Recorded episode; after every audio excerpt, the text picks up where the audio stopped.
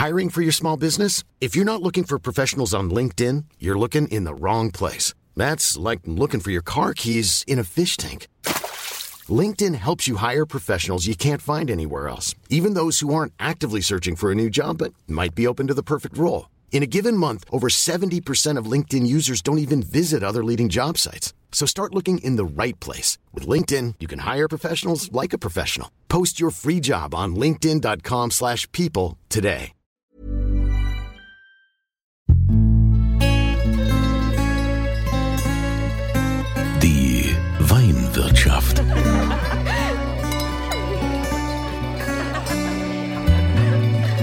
Das schöne Leben mit Andreas Kunze.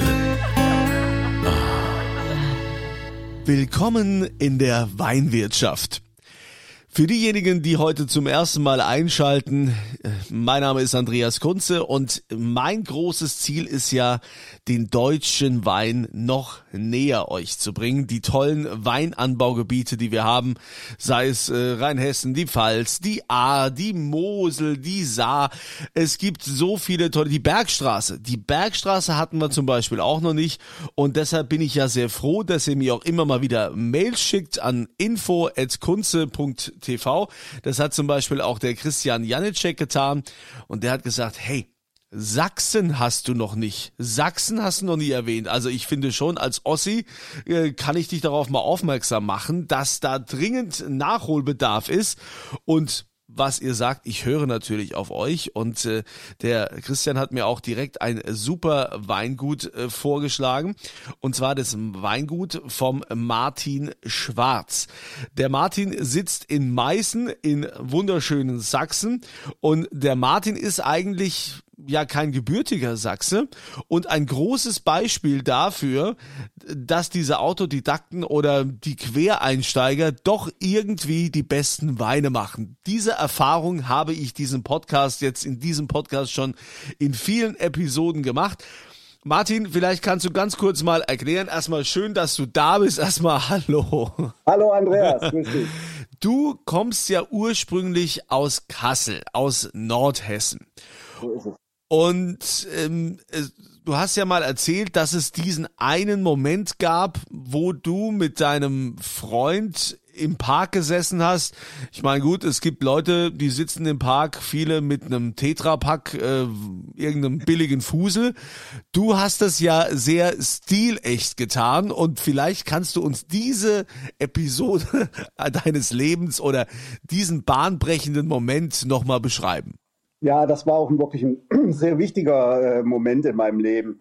Also das war zu Schulzeiten schon ewig lange her und ähm, ja, wir haben halt äh, Lateinunterricht geschwänzt. Das war äh, irgendwie nicht ganz so unser Ding gewesen. Naja, jedenfalls äh, saß man im Park und das macht man so, äh, Baguette, Käse, eine schöne Flasche Wein, die wir uns dann geholt hatten. Wir haben in, den, in dem Laden dann, wo wir eingekauft hatten. Unser Gymnasium, das war in, äh, mitten in der Stadt, ne? da war so ein, so ein, Kaufhof in der Nähe und da haben wir uns dann äh, eingedeckt. Da haben wir dann eine, eine, Flasche Wein gesehen für 89 D-Mark. Also das hat mich wirklich äh, vom, aus, aus den Schuhen gehoben.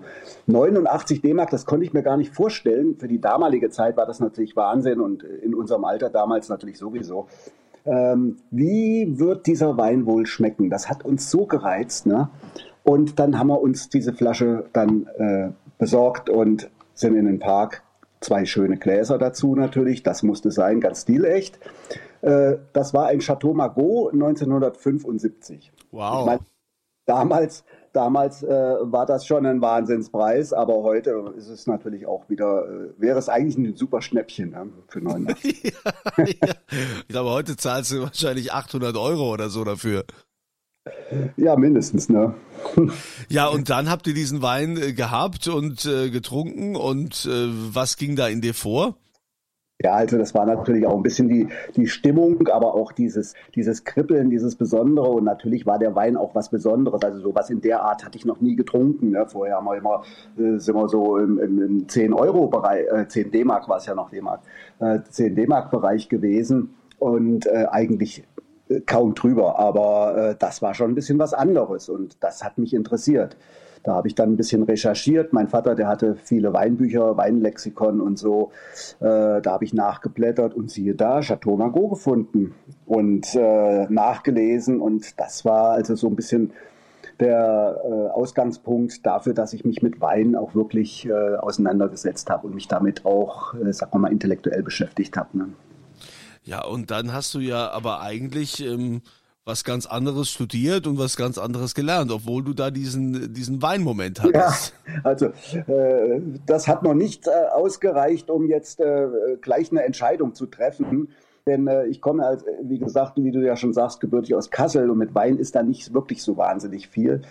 Äh, und, und ja, Gott, nach der Schule erstmal Zivildienst gemacht und dann überlegt, was studiere ich denn? Ich habe ein bisschen so Verstärker gebaut, früher in einer Band gespielt, äh, E-Bass und die ganzen Verstärker und alles habe ich zusammengelötet und äh, da habe ich gedacht, ich muss Elektrotechnik studieren, ist ja logisch. Ne? hatte mir nicht so richtig klar gemacht, dass das doch eigentlich mehr nur Schreibtisch ist und, und Rechnen und, und, und so weiter. Das habe ich dann irgendwann gemerkt, dass das nicht ganz so das Ding ist. Es war mir einfach zu trocken. Ne? ja, aber wie um Gottes Willen kommt man dann zum Wein? Ja, also mein Bruder, der hatte, äh, der ist vier Jahre älter, der hatte in Freiburg studiert. Und äh, ich habe den natürlich sehr gern äh, besucht dort unten, ja, wunderschöne Gegend. Und mein äh, Bruder kocht leidenschaftlich gerne er wandert auch sehr gerne und wir sind dann so durch den Kaiserstuhl, die Straußenwirtschaften äh, besucht und die einzelnen Weingüter. Und da unten ist man natürlich ist ein Eldorado, ist klar. Äh, Weingut Joner, Dr. Heger, Bercher, Huber und so weiter. Ne? Also die ganzen Größen die habe ich da alle zum Teil dann sogar auch persönlich kennengelernt, weil die äh, eben auch dann auf ihren Weingütern da waren und äh, die Gäste empfangen haben. Und äh, man kommt ins Gespräch und das ist also, mich hat es irgendwie gepackt mit dem Wein. Das war äh, ich hatte das, das, das, das hat sich so, so, so ein Feeling aufgebaut. Und dann äh, auch, ich musste die, an, immer wieder an diese Geschichte, Geschichte vom Chateau Margaux denken. Natürlich früher erstmal so äh, Frankreich, äh, das war sehr interessant und Rotwein. Aber als ich dann äh, da in der Freiburger Gegend war, habe ich eben auch die deutschen Weißweine kennengelernt und habe die auch wirklich zu schätzen gelernt. Ne? Ja, gut, ich meine, die machen da ja auch sensationelle Pinos, also Spätburgunder ist da ja also auch, äh, ganz, ganz vorne dabei. Sagt ja immer in Baden von der Sonne verwöhnt. Aber ja. dann muss ja irgendwann der Moment äh, gekommen sein, wo du gesagt alles klar, ich äh, sattel jetzt um, ich mache jetzt Wein. Ja, gibt's auch noch eine kleine Geschichte zu.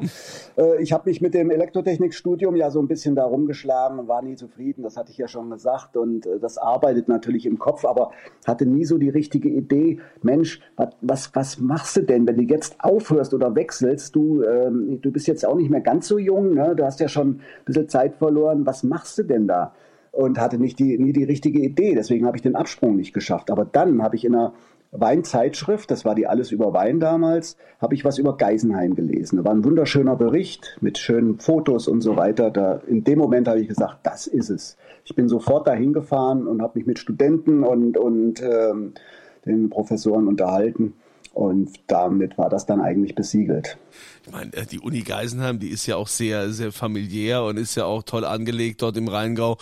Das, ähm, äh, ich habe da auch schon mal ein paar Tage verbracht. Das ähm, hat mich auch schon irgendwie gepackt, wo ich gedacht habe, ah, das ja. wäre es doch eigentlich nochmal so ein Studium da dran zu hängen und so, aber irgendwie, das äh, ist halt schwierig mit meinem äh, Tagesrhythmus. Und wie du schon sagst, irgendwann ist man auch äh, zu alt dafür. Wahrscheinlich wird es andere Stimmen geben, die sagen, man ist niemals zu alt dafür, äh, seinen Träumen nachzulaufen. Aber gut, du hast das aber jedenfalls gemacht. Die Uni Geisenheim hat dich dann gepackt und äh, hast du dann direkt studiert oder wie bist du dann zum Wein gekommen? Ja, ich habe also vorher ein äh, Praktikum gemacht beim Joachim Heger. Das ging dann ganz flott. Ne? Äh, ich musste meine Eltern natürlich nur erstmal klar machen, dass ich jetzt abbreche mein Studium und was Neues mache. Da sind die natürlich ähm, rückwärts umgefallen und ich habe ja schon ein paar Jährchen studiert ne, und die haben halt investiert und das musste erstmal äh, vorsichtig rübergebracht werden, aber ich habe das schon gut vorbereitet. Mein Bruder hat mir eine Wohnung besorgt in Freiburg äh, ich habe ihn da besucht und dann sind wir an den Kaiserstuhl gefahren und hatte auch ruckzuck einen Praktikumsplatz beim Joachim Heger. Und da habe ich ein Jahr Praktikum gemacht, habe wirklich viel, viel gelernt und ähm, auch gerade, du sagtest ja Pinot Noir, den wirklich für mich immer noch weltbesten äh, Pinot Noir äh, dort getrunken und probiert. Das war die 90er damals, 90er, drei Sterne Auslese. Ein Wahnsinnswein, den hatte ich noch in den Barrikfässern, als ich dort Praktikum gemacht hatte und habe dann immer die Barrikfässer beigefüllt und habe die natürlich auch immer probiert und habe mir dann, als der Wein gefüllt war, einige Flaschen dann äh, gekauft und in, in den Keller gelegt und zehn Jahre später war das ein, ein Wahnsinnswein. Und ähm, also das sind so, so prägende Ereignisse. Ich habe dann ähm, auch ein paar Fässchen, also leere Fässchen natürlich, äh, mitgebracht, als ich dann hier äh, nach Meißen kam. Aber, Und, aber du, hm? du hast ja dann quasi bei Joachim Heger äh, gearbeitet, äh, dann auch studiert in Ge Entschuldigung, auch studiert in Geisenheim und dann hat dich der Heger ja mehr oder weniger äh, nach Schloss Proschwitz ja. äh, vermittelt in Sachsen. Genau, also äh, Studium folgte und äh, das ging dann also wunderschöne Zeit in Geisenheim gewesen und hat hab viel gelernt, hat mir viel Spaß gemacht ähm, und das ging dann ruckzuck äh, vorbei und dann, äh, während ich mein Diplom geschrieben habe, habe ich mir überlegt, was willst du machen, hatte mir einen Praktikumsplatz in Neuseeland besorgt aber ich habe auch den Joachim äh, mal angerufen und gefragt, hier, du, ich bin jetzt bald fertig. Weißt du was? Äh, hast du eine Idee? Äh, wo, wo kann ich hingehen? Und der hat mir das vermittelt. Also es ging dann ganz schnell. Ich bin dorthin gefahren nach Meißen äh, zum, zum Prinzen und äh, habe mich vorgestellt und das, das war's. Also 1996 im Herbst habe ich dann angefangen dort und dann ging's los. Mit äh, Praktikum in Neuseeland war dann allerdings nichts mehr. Aber man muss ja auch dazu sagen, dass du natürlich da auch wenn du dich jetzt entschieden hast, okay, äh, nach meinem ersten Studium und dann jetzt einfach nochmal hier Quereinsteiger, jetzt mache ich doch nochmal Wein und so, dass du ja auch ein bisschen belohnt wurdest und hattest da eine Glückssituation bei Schloss Broschwitz, denn die waren ja auch in einer kompletten Umstrukturierung und du konntest dann auch ähm, entsprechende Freiheiten genießen. Naja, die waren vor allem äh, noch ganz am Anfang und das war das irre Spannende. Hier in Sachsen, wo der Weinbau sich quasi nochmal komplett neu definieren musste nach der Wende. Äh, zu DDR-Zeiten war ja hier kaum oder sehr, sehr wenig Weinbau betrieben und das war dann in, in Staatshand. Und sagen wir mal, ähm, es wurde ein bisschen Wein produziert, aber ganz ehrlich gesagt, das hatte niemals das Level, wo wir heute sind bei der Weinbereitung. Und deswegen hatte der äh, Georg Prinz zur Lippe eben auch einen Ingenieur. Ich war der erste äh, Weinbauingenieur in Sachsen dann gewesen ähm, hat er sich auch einen Ingenieur rangeholt, weil er wollte halt einen Input haben. Mein großes Glück, dass ich eben mich hier frei entfalten konnte und meine Ideen, die ich hatte, und das sprudelte nur so vor Ideen, ich wollte jetzt endlich mal re real arbeiten, auch mal anpacken, was machen und was umsetzen. Diese ganze Studiererei, das war wunderbar, aber es ist dann irgendwann auch nicht mehr befriedigend. Ne? Und ich hatte viele Ideen und da konnte ich richtig losmachen. Ich hatte quasi freie Hand. Ne? Und auch gute Möglichkeiten, weil wir wirklich sehr gut ausgestattet waren. Das fing mit 16 Hektar an und ähm, zum Schluss, ich meine, ich war immerhin 16 Jahre dort, äh, zum Schluss waren es dann 80, 80 Hektar. Boah, das ist ja schon mega, also wow. Aber ähm, jeder hat ja sowas, ähm, also man hat ja immer, klar, wenn man, auch wenn man sich austoben darf und äh, hat da eine tolle Stellung und eine tolle Festanstellung und Position, ich glaube, die, die Menschen mit der ganz großen Leidenschaft, die sich selbst verwirklichen wollen, die brauchen dann ja irgendwann was eigenes. Also das, das wirst du ja auch in dir gespürt haben, dass dann dieser Moment gekommen war, wo du sagst, ah, ich muss jetzt äh, mein eigenes Ding machen. So ist es, genau. Das war eigentlich auch meine Intention gewesen, als ich studiert hatte. Klar, ich meine erstmal in einer Anstellung und arbeiten und vor allem das praktische Lernen. Ich kam ja nun mal nicht aus einer Winzerfamilie. Und das war auch ein bisschen Sprung ins kalte Wasser. Aber das hat ganz gut funktioniert. Nur irgendwann kam dann auch mal der Punkt, ich habe Grit kennengelernt, Grit Geisler, äh, mit der ich zusammen lebe und auch das Weingut gegründet habe.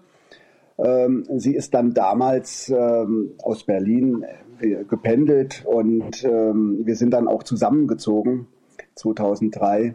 Und sie hatte dann die Idee gehabt, Mensch, Martin, du bist jetzt hier äh, die ganze Zeit in einem großen Betrieb da und äh, vor allem im Keller tätig. sag mal, äh, du bist doch so blass und, und, willst du nicht mal ein bisschen mehr draußen arbeiten, an die, an die Sonne kommen?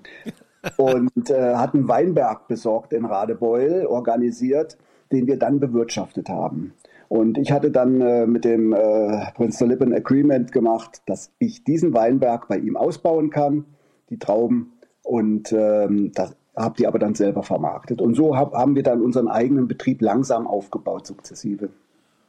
Okay, also das ähm, ich meine, es ist ja da nicht so in Sachsen wie jetzt in Rheinhessen oder in der Pfalz, wo man da 10, 20 Hektar oder im Rheingau, wenn, wenn ich jetzt an, an äh, Robert Weil denke, das Weingut, die haben 100 Hektar Riesling.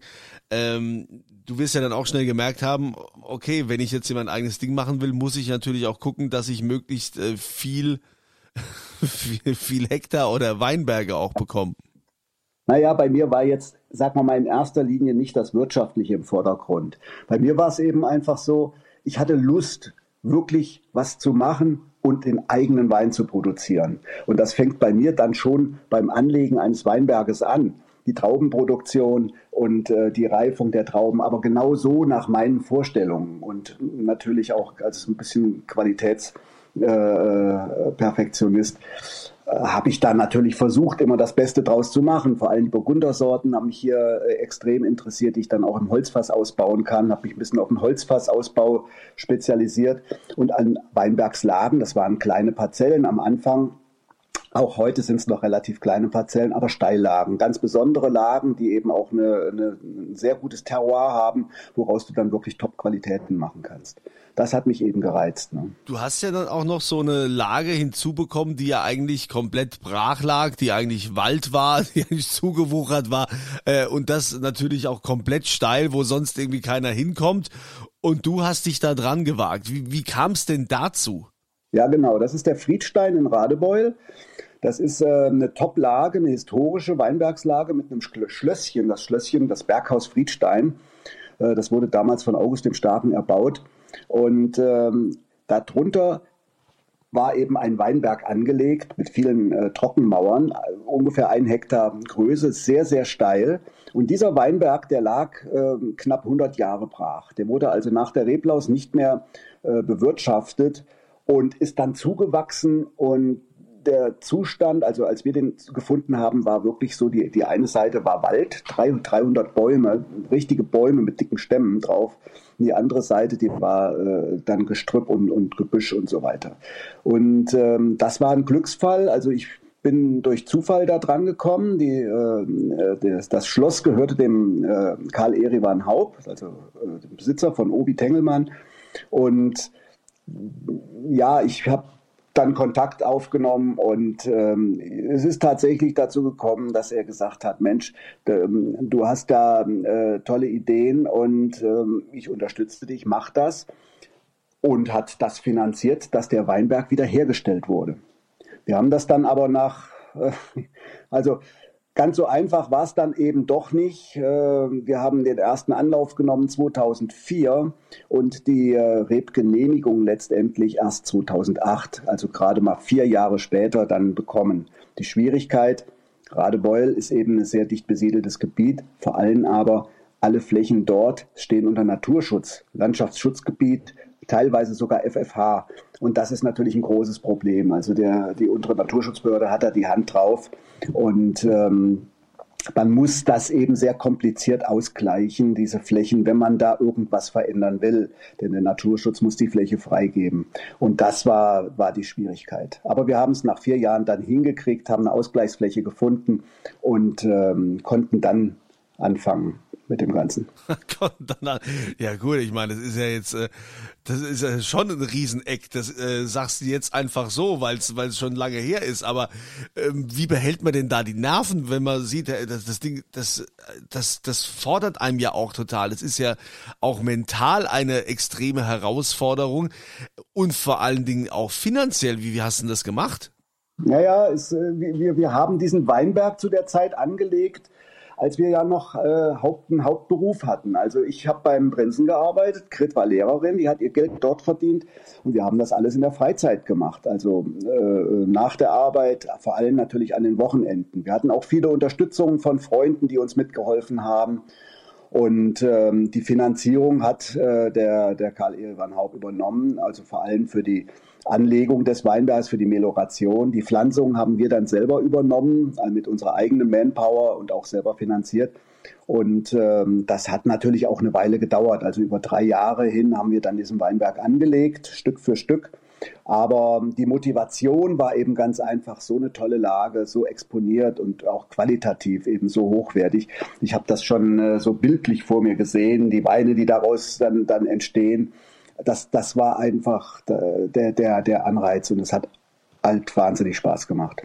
Wenn du sagst, die Weine, die daraus entstehen, was, mhm. was entstehen denn da für welche? Also ich meine, das ist ja, wenn das so eine Steillage ist, ist da ja viel Gestein. Da, ähm, was, was, was kommt da raus? Was pflanzt man da an? Das heißt ja auch Friedstein. Ne? Also der Stein, der Stein spielt da eine große Rolle. Das ist äh, Granitverwitterung, teilweise eben feiner verwittert, teilweise aber auch richtig Granitschotter und sehr mühsam natürlich gewesen, dann äh, das anzupflanzen, anzulegen. Wir haben das also querterrassiert, immer äh, einzelne ähm, äh, Terrassen, dann äh, die, die dann den Berg so hoch gehen und ähm, teilweise dann eben mit den Trockenmauern abgestützt, die dann wieder neu aufgebaut werden mussten. Die spenden natürlich dann auch ähm, Wärme und, und geben halt eine gute Thermik. Und angepflanzt haben wir äh, Riesling auf dem oberen äh, Stück. Das ist also ideal dort. Da ist es ein bisschen kühler, ein bisschen luftiger und äh, für den Riesling also sehr gut, äh, natürlich auch toll exponiert und die Rebreihen, die stehen ja quasi ähm, horizontal und äh, nach Süden ausgerichtet. Die werden also den ganzen Tag dann besonnt. Darunter haben wir den Pinot Noir, da wo die Trockenmauern ähm, größtenteils stehen. Das ist das, das wärmste Stück. Und unten haben wir dann, äh, äh also auch noch natürlich im, im Steilhangbereich, da haben wir dann den Chardonnay. Jetzt bist du ja auch so ein Experte, so ein Holzfass-Experte. Was ähm, wir würden es ja genauso gut auch im Stahltank ausbauen. Was ähm, ist für dich der Reiz am Holz? Also das habe ich wahrscheinlich dann so beim Joachim äh, gelernt und vor allem mitgekriegt.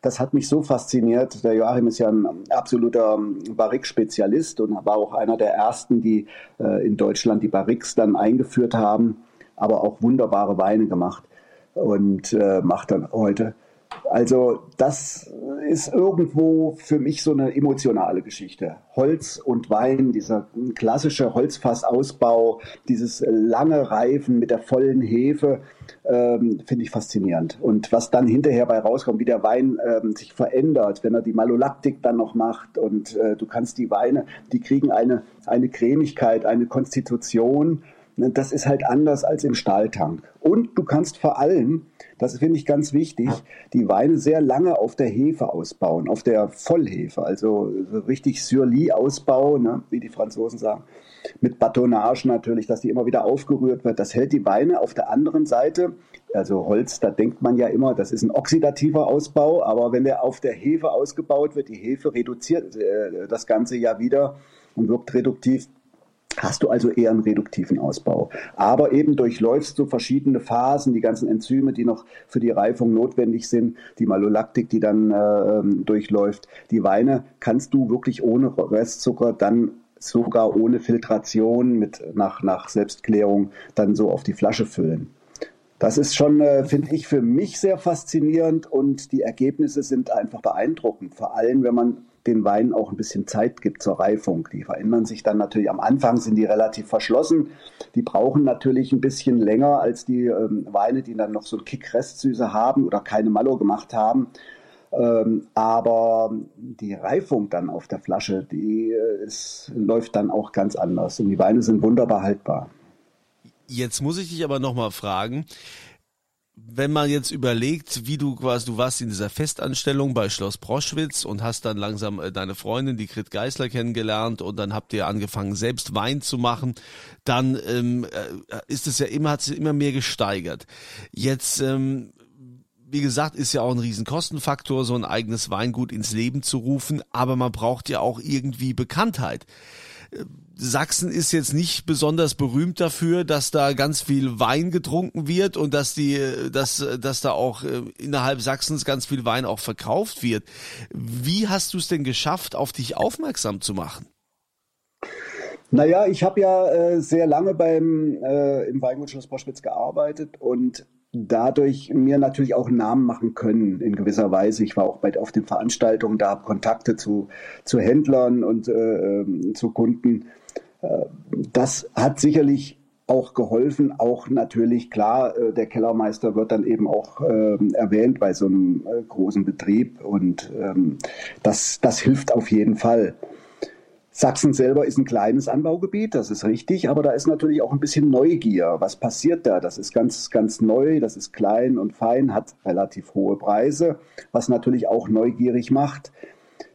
Ist auf der einen Seite eine tolle Geschichte, das äh, macht Neugier und ist spannend. Auf der anderen Seite hat es natürlich auch ein bisschen einen Haken, wenn man überregional vermarkten will, ist das schwierig, weil viele kennen Sachsen als, als Weinanbaugebiet gar nicht. Denen ist das noch heute immer, 30 Jahre nach der Wende, immer noch nicht ganz äh, bewusst. Es gibt eben sehr viele, die wissen gar nicht, dass wir hier überhaupt Wein machen. Das muss man kommunizieren. Das ist sehr viel äh, Aufwand, sehr viel Vermarktungsaufwand.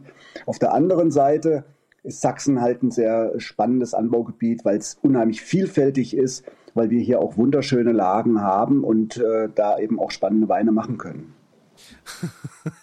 Also ich finde das äh, schon sehr bemerkenswert, wenn ich so jetzt hier an deine, deine Geschichte denke, wie du das Ganze aufgezogen hast und wo du jetzt stehst. Und natürlich möchte ich ja hier mit der Weinwirtschaft auch meinen Teil dazu beitragen, dass die Weine aus Sachsen und besonders äh, die Weine von Martin Schwarz noch bekannter werden.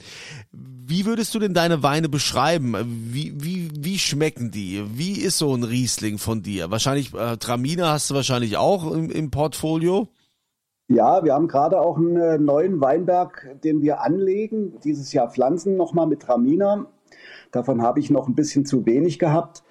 Und ich mache allerdings eine Cuvée, Riesling und Traminer. Das ist ähm, ja äh, eigentlich auch eine, eine, historische Geschichte, denn früher, vor, vor 100, 200 Jahren, standen in den besten Lagen, in, auch, auch in Sachsen hier, ganz oft Riesling und Traminer durcheinander im gemischten Satz und wurden gemeinsam vinifiziert. Ja, also es gibt äh, einige, die das auch wieder neu aufgenommen haben als Cuvée aber noch nicht allzu viele. Ich habe das 2002 entdeckt, die, äh, diese Cuvée für mich selber, weil wir zwei Parzellen hatten, einmal mit Riesling, einmal mit Traminer. Der Traminer war relativ wenig und da haben wir gesagt, Mensch, was machen wir jetzt? den nochmal extra ausbauen, dann hast du eben nur so kleine Gebinde und ähm, das war mir dann ähm, irgendwie zu, zu viel. Da habe ich gesagt, okay, wir wir versuchen das einfach mit den Cuvées. So hat das angefangen, genauso wie mit dem Weiß- und Grauburgunder als Cuvée oder Spätburgunder Portugieser, den wir damals auch schon 2003 das erste Mal so dann vinifiziert haben. Und ähm, ja, wie schmeckt der? Das müsste man am besten gut, selber mal gut probieren. Natürlich. Ja, das ist immer schwierig, ja. den Geschmack zu, zu beschreiben. Äh, man, man, man kann immer nur vergleichen, aber das, das beste Mittel ist einfach probieren. Ja, selber. gut, Martin, da kommen wir jetzt auch wieder zu dem wichtigsten Moment immer hier in, in diesem Podcast. Und das gibt's zu gewinnen.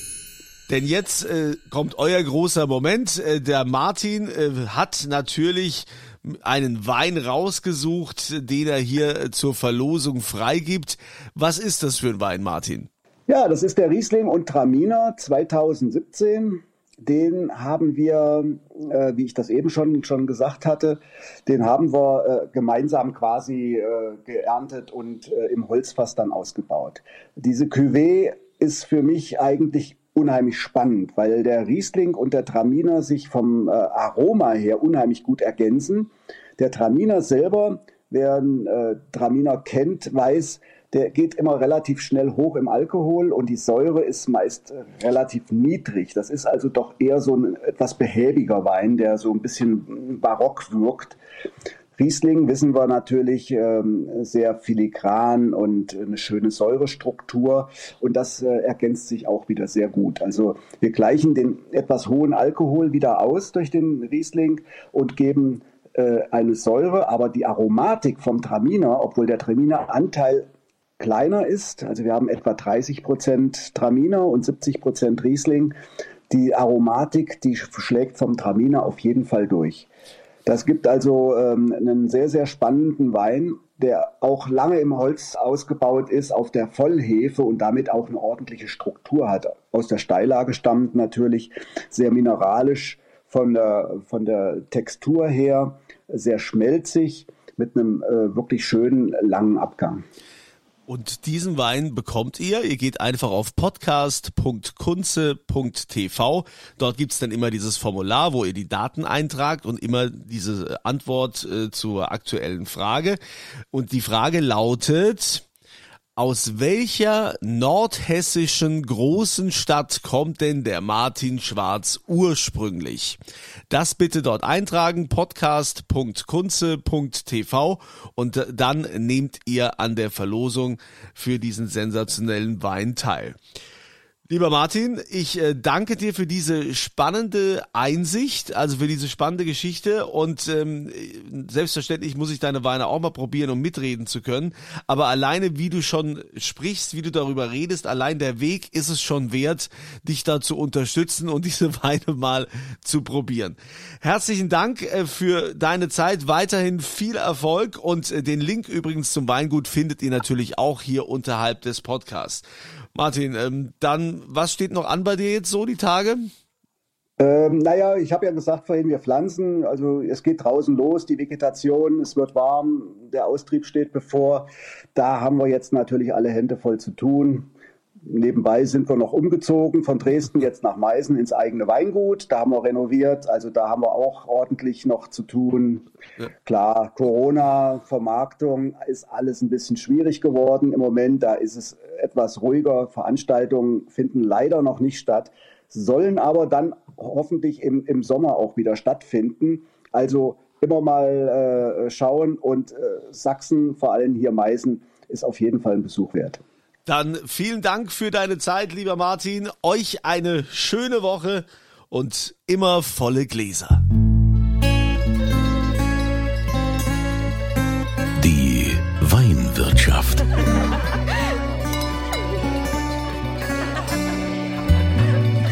Das schöne Leben mit Andreas Kunze. Die Weinwirtschaft wird produziert von Podcast Monkey podcast-monkey.com. Normally, being a little extra can be a bit much, but when it comes to healthcare, it pays to be extra and United Healthcare makes it easy with Health Protector Guard fixed indemnity insurance plans. Underwritten by Golden Rule Insurance Company, they supplement your primary plan, helping you manage out of pocket costs without the usual requirements and restrictions like deductibles and enrollment periods. So when it comes to covering your medical bills, you can feel good about being a little extra. Visit uh1.com to find the Health Protector Guard plan for you.